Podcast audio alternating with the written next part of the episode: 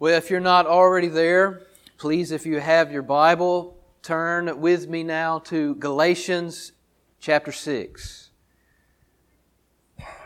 Galatians chapter 6. And if you are visiting with us this morning, this is a series that we've been doing for a while now, since December, I believe, is whenever we started our, our time in Galatians. And now this morning, this is going to be our, our, our closing out message. This will be the last sermon in the series. Also, if you're a visitor with us this morning and you'd like to follow along in the translation that I'm reading from, you can look in front of you and grab the Pew Bible, which is the ESV, and you can follow along with that. Now, as we begin our time together, pray with me. Our Father in heaven, we come before you once again in our time together. And we ask that you would quiet our minds and our hearts as we now open your word before our eyes. Father, these are your words.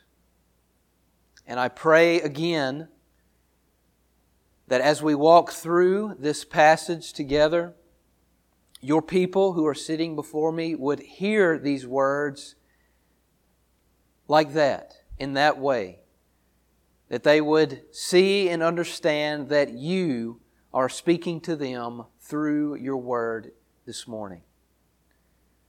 And Father, I pray that through your word you would build up your people, that we would be renewed by the that we would continue to be transformed by the renewal of our minds, and that we would continue to be transformed from one degree of glory to the next. Father, may you sanctify your people by the preaching of your word in this moment.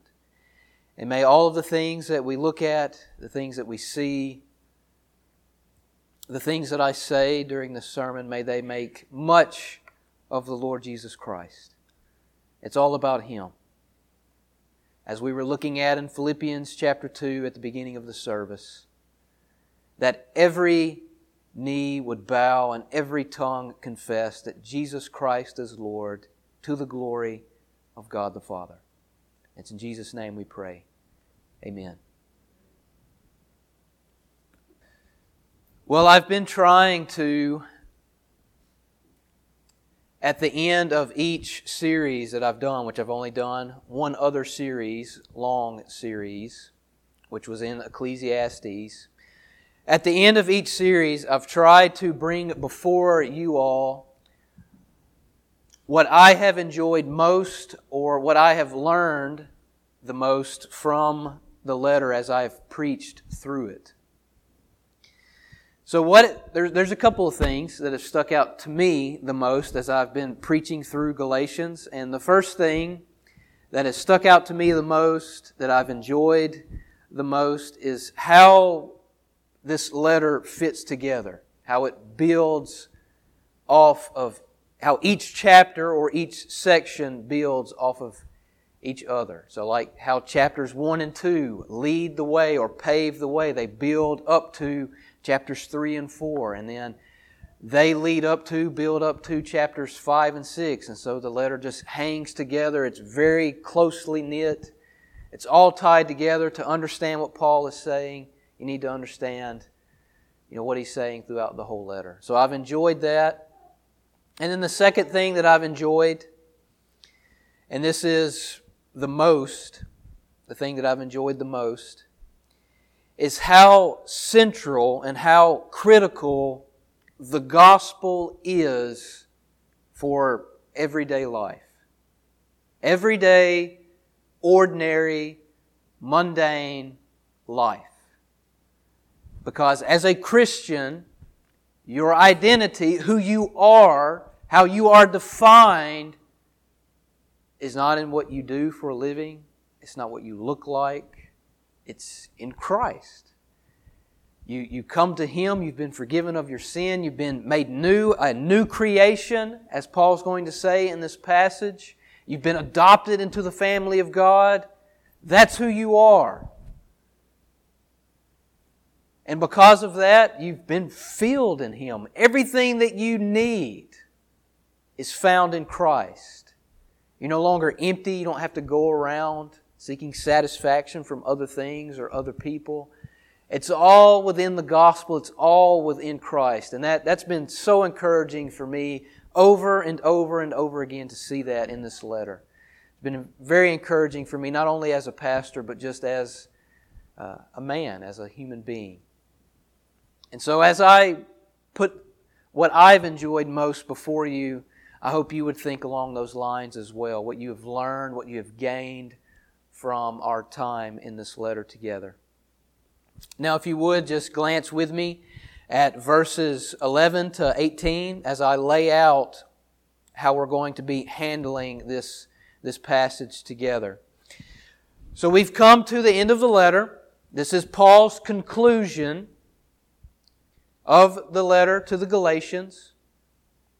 And what he's going to do as he concludes this letter is he's going to be summarizing his main themes, not all of the main themes, but a couple of the main themes that he's been bringing up throughout the letter. So he's going to summarize them in these verses. And this is how it's going to look. In verse 11, Paul is going to validate his letter. He's going to show the genuineness of him writing this letter. It's from Paul. Therefore, it's from God as I've been praying. It's His Word. It's not the Word of men, it's the Word of God.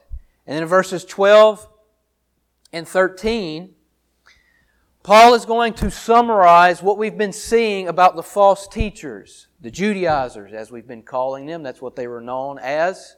That's what their, their name was, their group, their sect. He's going to summarize what they're like, and he's going to do this by showing what the false teachers, the Judaizers, boast in and why. What their ministry is defined by, what they are known by. And then in verses 14 to 16, Paul's going to compare, he's going to, excuse me, not compare, but he's going to contrast how he is defined, his ministry, the main theme of what he's been showing about himself and his gospel. In other words, what Paul boasts in and why. And then in verses 17 to 18, Paul's going to give his closing verses or his closing words. That's what we're going to see. That's how we're going to handle this passage as we walk through it together. Now, if you would, look with me at verse 11. Let's read the, the passage together. In verse 11, Paul says, See with what large letters I am writing to you with my own hand. It is those who want to make a good showing in the flesh who would force you to be circumcised, and only in order that they may not be persecuted for the cross of Christ. For even those who are circumcised do not themselves keep the law, but they desire to have you circumcised that they may boast in your flesh. But far be it from me to boast except in the cross of our Lord Jesus Christ, by which the world has been crucified to me and I to the world. For neither circumcision counts for anything, nor uncircumcision, but a new creation. And as for all who walk by this rule, Peace and mercy be upon them and upon the Israel of God. From now on, let no one cause me trouble, for I bear on my body the marks of Jesus. The grace of our Lord Jesus Christ be with your spirit, brothers. Amen. Verse 11, Paul validates his letter. So, up until this point, as we've been walking through Paul's letter to the Galatians, the way that this letter has been written is that Paul has been kind of sitting to the side dictating this letter. He hasn't been actually writing it with his own hand. And you may be thinking, what? Paul didn't actually write it himself? Well, most of it, no, except for this last part that he says, See that I'm writing to you with my own hand. The majority of the letter was written by a, a, secretary or a scribe, as they were called, somebody who was skilled in writing. This was their profession. They wrote for a living. Now, that doesn't mean that it doesn't bear Paul's authority or ultimately God's authority because Paul is telling this scribe what to put down. So these words are coming from the mouth of Paul, and then the scribe or the secretary is then putting it down on the parchment or the paper. So it's been written or dictated in this way up until this point where Paul says, See with what large letters I am writing to you with my own hand. It was a normal practice in Paul's day for the majority of the letter to be written by a scribe, and then at the very end, for the, the author, the actual author, to take the pen from the scribe's hand, or the, the stylus, as it was called, and then craft or write the conclusion. That was a common thing in Paul's day. And you can also see this in, in other letters of Paul, like in Romans. You can look at the very end of Romans and you can see that the secretary or the scribe actually names himself. I can't remember what his name is, but at the very con- at the conclusion of Romans, he says, "I," his name there, who wrote this letter, who who uh, penned the letter, you know, at the dictation of Paul. I greet you, Romans, Roman Christians, and you can see this in other uh, letters of Paul. This was a normal practice. This isn't something that is unusual. But something that is unusual is the, the large letters that Paul calls our attention to. He says, See with what large letters I'm writing to you. So, what's the point of the large letters? Why does he call the Galatians' attention to them, and why does he call our attention to them, which I mean, you can't see them because in your Bibles they're, they're the same size as everything else. But originally, this conclusion, verses 11 to 18, they would have been much larger than the, the rest of the letter. Now, why does Paul do this? Well, for two reasons. The first reason is sure, you can have confidence in it. The second reason is just more along the lines of speculation. The first reason is for validation. Paul takes the pen from the scribe's hand and he crafts this conclusion to show that, hey, this letter was genuinely written by the Apostle Paul. Galatians, you can trust that this letter was written or dictated by me. That's one reason for the large letters. This was how Paul wrote. This was his own style of writing. And we see that in 2 Thessalonians verse, uh, chapter 3, verse 17. He says there at the end of that letter, he says, I, Paul, write this greeting with my own hand. This is the sign of genuineness or validation in every letter of mine. It is the way that I write. So at the end of every letter that Paul dictated or that he crafted, he took the, the pen and he wrote with large letters because this is how he wrote. And it showed that this is genuinely from Paul because there's a possibility that some people were forging letters in Paul's name. So this is proof that this is genuinely from Paul. And as I mentioned earlier, since it's genuinely from Paul, it's genuinely the Word of God. That's how the Galatians were to handle it, and that's how you, Ald's Chapel, are to handle it.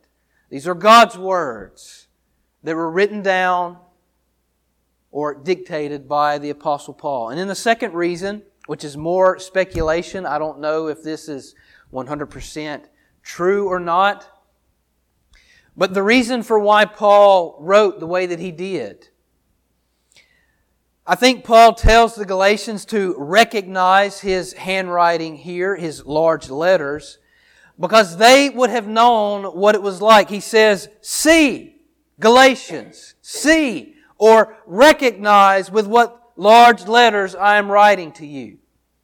I think the Galatians would have been familiar with how Paul wrote. Because you remember, previously in the letter, we saw that Paul spent a good bit of time with the Galatians.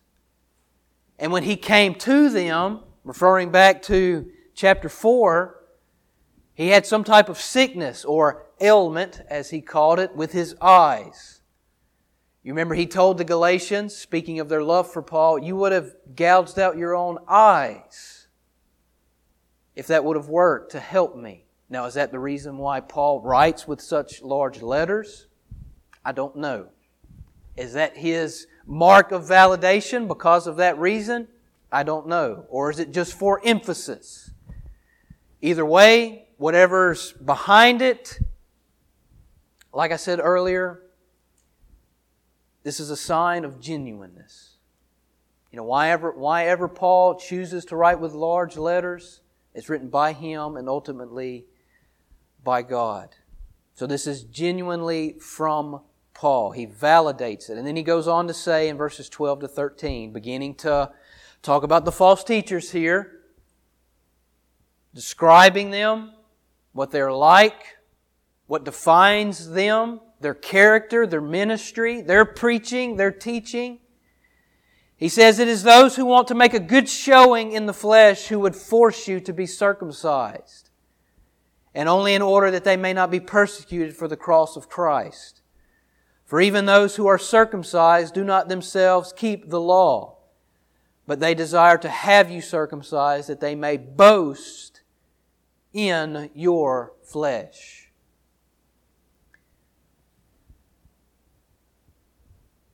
How does Paul describe these false teachers? How does he describe the Judaizers? What does Paul say these false teachers boast in? What do they glory in? What do they have confidence in? What do they rejoice in? Above all else, We see that in verse 12 and in verse 13. First part of verse 12, he says, It is those who want to make a good showing in the flesh who would force you to be circumcised.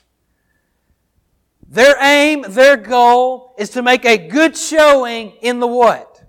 The flesh.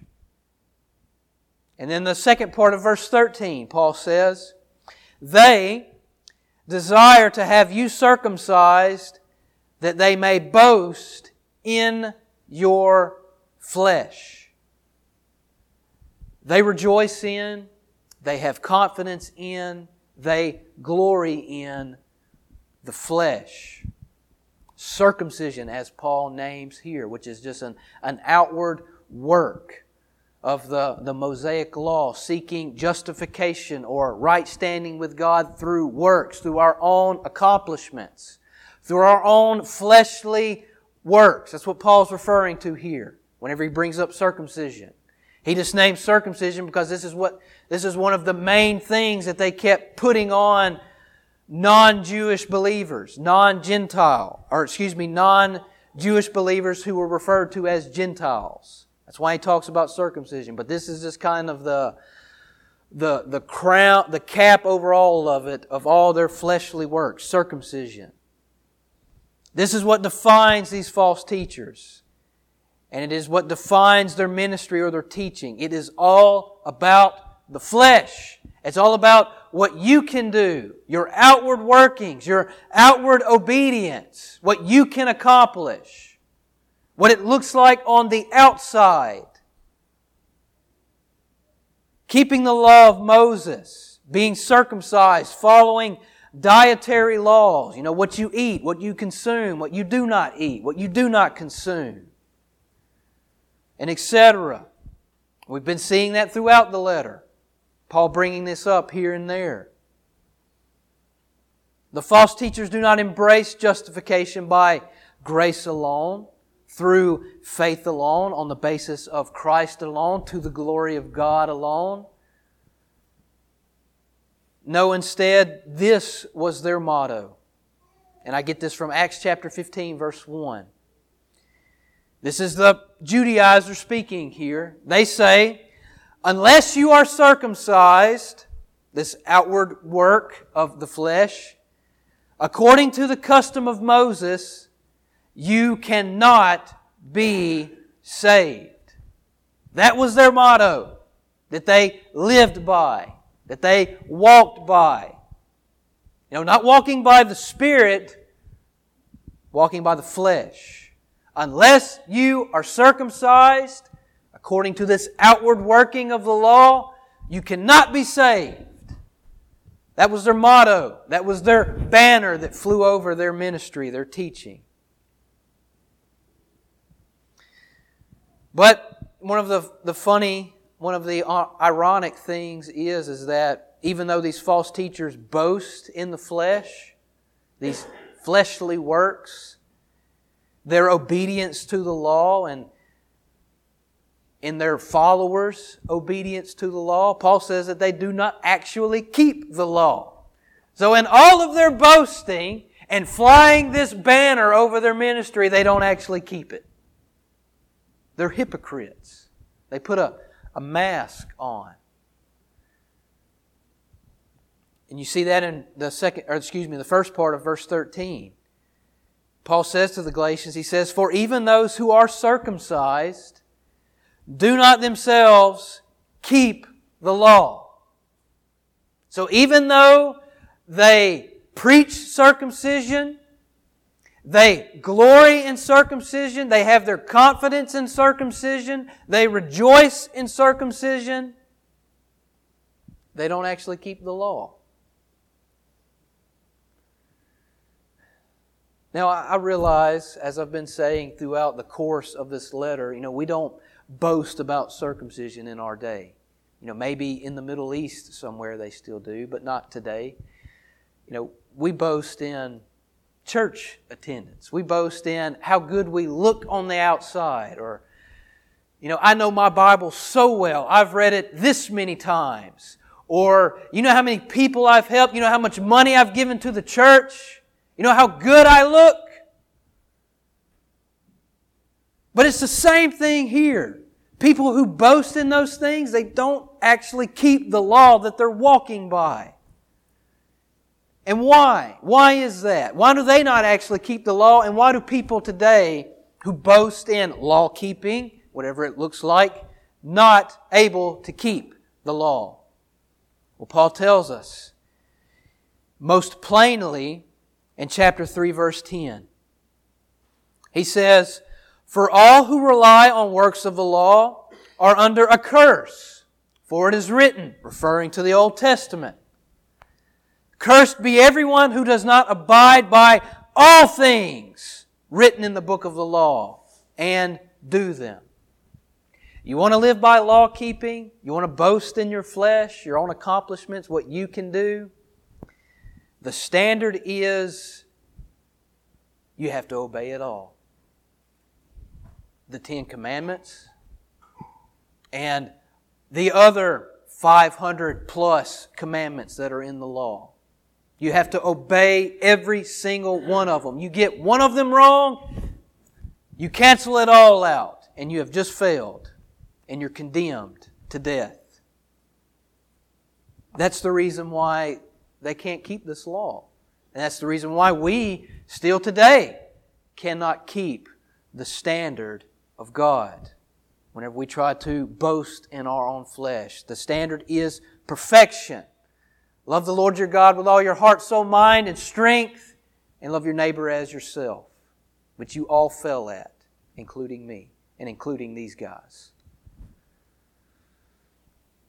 So if they're not really keeping the law, then why are they doing all this boasting in the flesh? You know, if they're not really genuinely keeping the law, then why do they boast in it?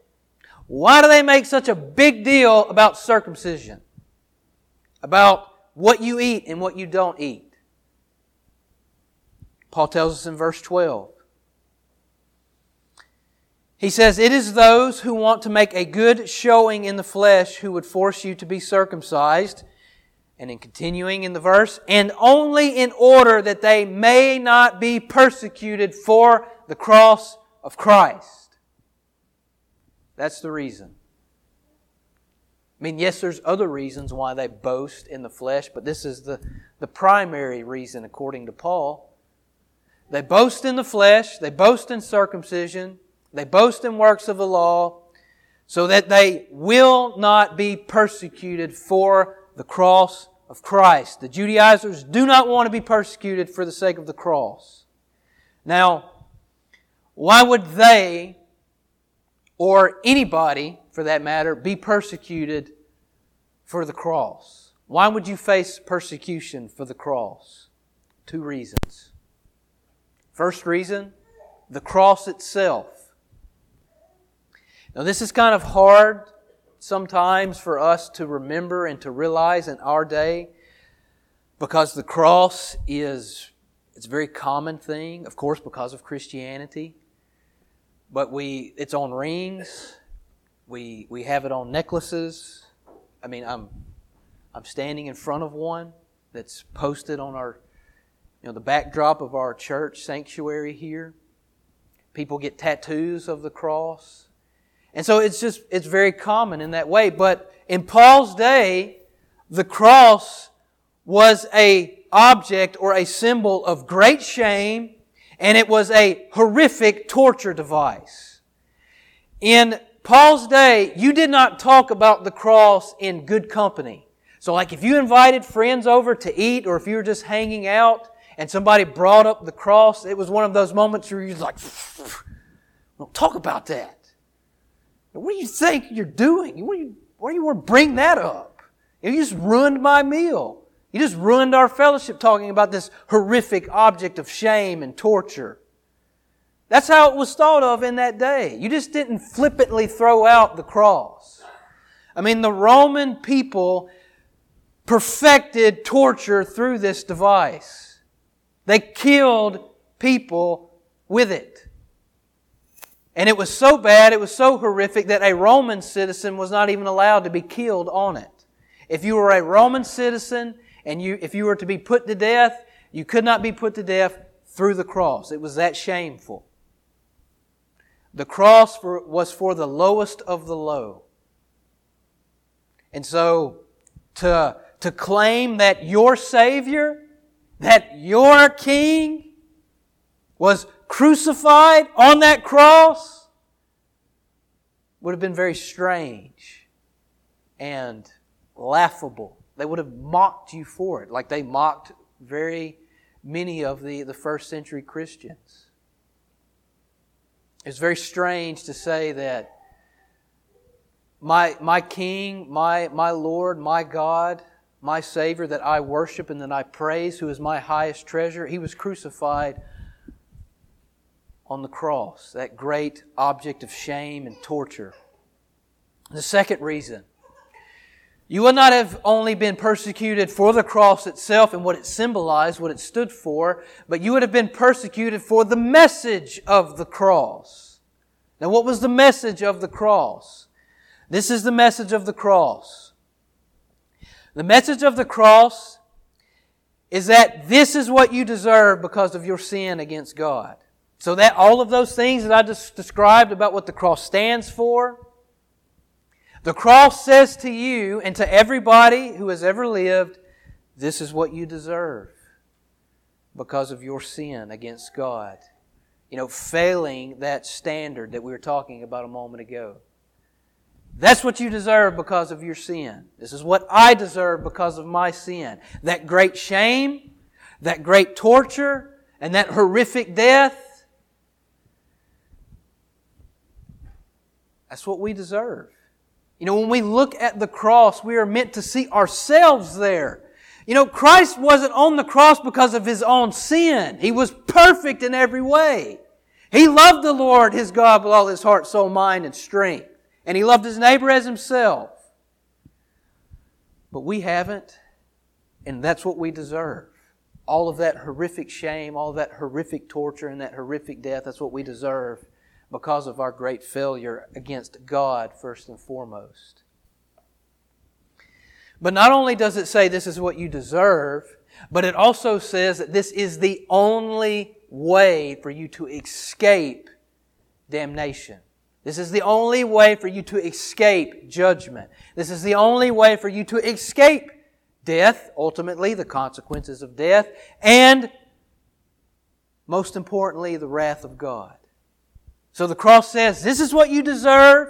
And then it says, if you want to escape this condemnation, then you must come through the cross and what Christ has accomplished for you on it. And again, you would have been laughed at preaching that message. I mean, we still get laughed at in some part today, even though it's relatively easy or easier in our country than some of the other countries, the Middle East, things like that. So, those are the two reasons why you would have been persecuted for the cross. And those are two reasons why the Judaizers did not want to have anything to do with saying, This is how you are made right with God. They avoided the cross, they avoided its persecution, and they preached works. Nobody has problem with that, right? I mean, we like for our egos, we like for our pride to be stroked very much. You have no problem if I come to you and say, You want to be made right with God? Hey, you need to do this, this, this, and this. You know, five steps to a new life. We have no problem with that. No culture has a problem with that. What they have a problem with is that you can't do this. You are worthy of death. You deserve it. And the only way that you can escape it is because a man, a God man, 2,000 years ago died for you. And you must go through him. I am the way, the truth, and the life. No one comes to the Father except through Jesus. People don't like that because that crushes your pride into itty bitty pieces and sprinkles it on the ground. But what about Paul? What, is, what does Paul boast in? What defines his ministry? So, pride in the flesh, boasting in the flesh, works, trying to be made right with God through what you can do is what defines the Judaizers in their ministry. But what defines Paul and his ministry? What he preaches, what he proclaims. He tells us in verses 14 to 16. And oh, Christian, after how I just described the cross, feel the weight of what he's about to say.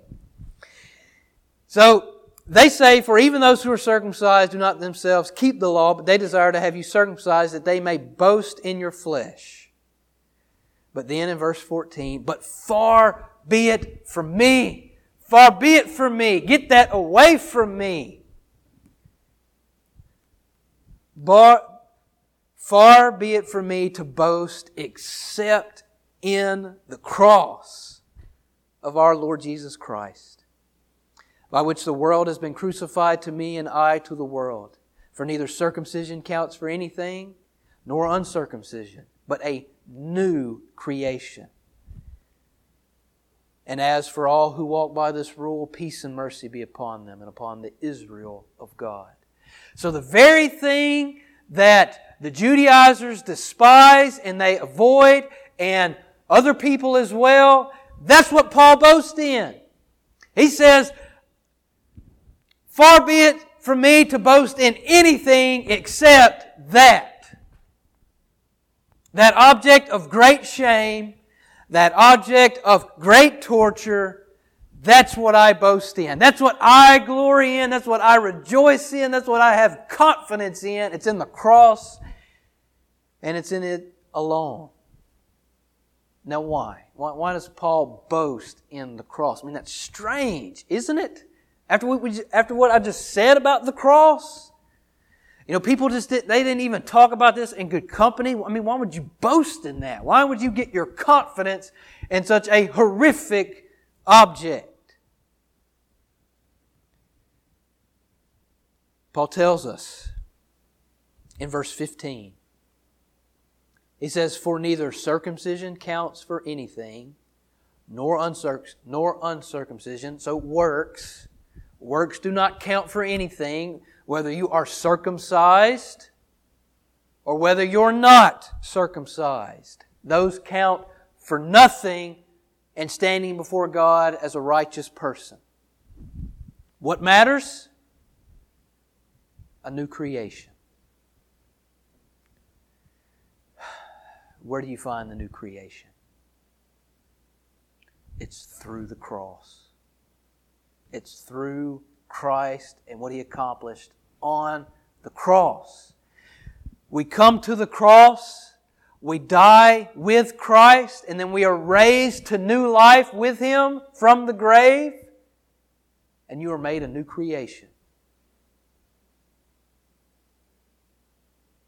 Paul says something similar in chapter 3, verse 20. One of the most famous verses in this letter. He says, I have been crucified with Christ. It is no longer I who live, but Christ who lives in me. And the life I now live in the flesh, I live by faith in the Son of God who loved me and gave himself for me. That's where new creation is found. That's how you become a new person. That's how you are made right with God. That's how you find justification before God. It's through the cross, and that's why Paul boasts in the cross, and that's why he boasts in it alone. You want to know what Paul's battle cry is, you could say? It's the cross. I want you to notice, though, what Paul says in the second part of verse 14. What does he say there? He says, Far be it from me to boast except in the cross of the Lord Jesus Christ. And then he goes on to say, By which the world has been crucified to me and I to the world. So you become a new creation through the cross, being crucified with Christ. Literally, not literally being crucified with Christ, but figuratively speaking, you're crucified with Christ, you're raised with Him to new life, you become a new creation, but with becoming a new creation comes a new way of life. And that's what he's referring to here. In the second part of verse 14, he says, By which the world has been crucified to me. What does he mean by that? The world has died to me. The way of the world, that way of thinking, that way of living, being defined in that way, in that fleshly way, has been crucified to me. And not only has it been crucified to Paul and to us as Christians, but we are now dead to the world. That's one of the reasons why the world does not like Christians. Your way of life is strange to them.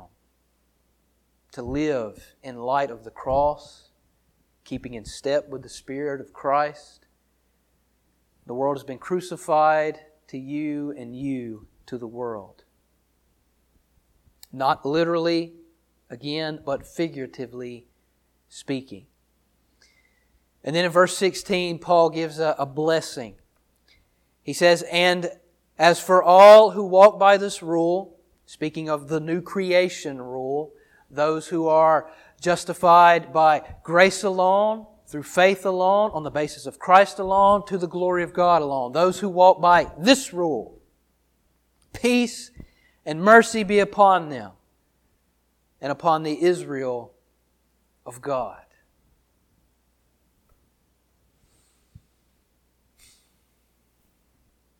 The blessing that he, he gives here, peace and mercy. He's talking about Christians here peace and mercy be upon Christians. Now, I don't have time to unpack this verse like I would like to, like where Paul says, and upon the Israel of God. So that word and there. It's translated in the ESV and maybe in the translation, translation you're reading as and, but it doesn't mean peace and mercy be upon them and upon the Israel of God as if there's two different people groups that Paul's talking about. He's not talking about two different people. He's talking about one people. He's talking about Christians. Christians are the Israel of God. That's what he means here. You sitting there this morning, if your faith is in Christ, if you are a true Christian, if He is your Lord, your Savior, your highest treasure, you are the people of God. You are the Israel of God. And that's one of the main themes that flows throughout the whole Bible. God bringing a people in for Himself, calling them by His own name, purchasing them by His Son, by His blood, and filling them with His Spirit.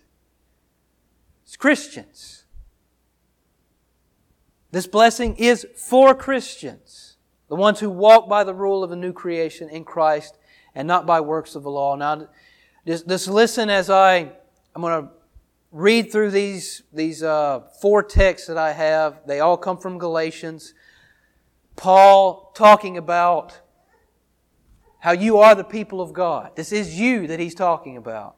Galatians chapter 3 verses 7 to 9. He says, Know then that it is those of faith who are the sons of Abraham. And the scripture foreseeing that God would justify the Gentiles by faith preached the gospel beforehand to Abraham saying, In you shall all the nations be blessed. So then those who are of faith are blessed along with Abraham, the man of faith. Galatians chapter 3 verses 13 and 14. Christ redeemed us from the curse of the law by becoming a curse for us. For it is written, Cursed is everyone who is hanged on a tree, so that in Christ Jesus the blessing of Abraham might come to the Gentiles, so that we might receive the promised Spirit through faith. Galatians chapter 3 verses 27 and 29. For as many of you were baptized into Christ have put on Christ. There is neither Jew nor Greek. There is neither slave nor free. There is no male and female, for you are all one in Christ Jesus. And if you are Christ, then you are Abraham's offspring, heirs according to promise. And then Galatians chapter 4 verses 4 to 7. When the fullness of time had come, God sent forth His Son, born of woman, born under the law, to redeem those who were under the law so that we might receive adoption as sons. And because you are sons, God has sent the Spirit of His Son into our hearts, crying, Abba, Father. So you are no longer a slave, but a son. And if a son, then an heir through God. If you are in Christ, you are the Israel of God. You are His people. One people. There is no separate people. As He says there, there's no Jew nor Greek. There's no slave nor free. There's no male nor female. Talking about distinctions. You're one in Christ. So I ask the critical question Oh, do you know Him? Do you know Christ? And when I say do you know Him, I don't mean do you know things about Him, facts. Is He your Lord? Is He your Savior? Is He your greatest treasure? Above all things, my joy, my happiness is found there in Christ at the cross. And that's why, like Paul, that's where my boast is.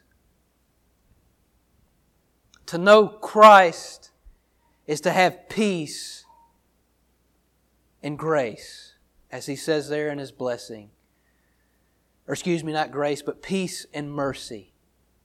And if you do not know Christ, you have the opposite You do not have peace with God, but you have enmity with Him. And if you do not have mercy from God, then you will face His wrath one day because of your sin, which you so much deserve. Romans 3:23 For all have sinned and fallen short of the glory of God. Everybody. If you're not in Christ, you have the opposite of peace and mercy. And then we come to Paul's closing verses in verses 17 and 18, where he says in verse 17, From now on, let no one cause me trouble, for I bear on my body the marks of Jesus. You remember one of the main themes in this letter is that people were criticizing or accusing Paul of his gospel and his character. He was a fake. He displeases people. But look what he says there. He says, From now on, you know, after I've written you this letter and I've said all that I've said, let no one cause me trouble. You know why? Because I bear on my body the true marks of Jesus. It's not circumcision, but it's being persecuted for the sake of the cross. Those are the marks of Jesus. Not circumcision, but bearing shame and persecution for the name. That's what he's saying there. And then verse 18. The grace of our Lord Jesus Christ be with your spirit, brothers. Amen. Now, in that last verse, Paul closes the letter very much like he opened it speaking of the grace of our Lord Jesus Christ. He's calling upon the grace of the Lord Jesus Christ to be with these Christians, with the Galatians, and it's true for you as well. Paul is calling that calling upon the grace of the Lord Jesus Christ that it would be with us, that it would fill us, that it would define us. And so I say with the apostle Paul as we close out this letter. The grace of our Lord Jesus Christ be with your spirit, Ald's Chapel Bible Church. Amen. Let's pray together.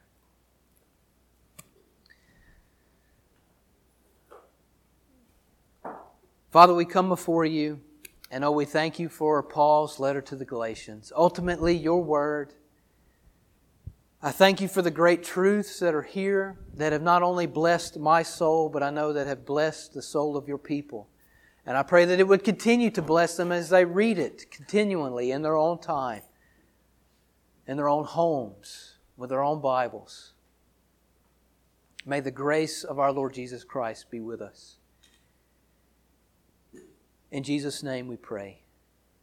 Amen.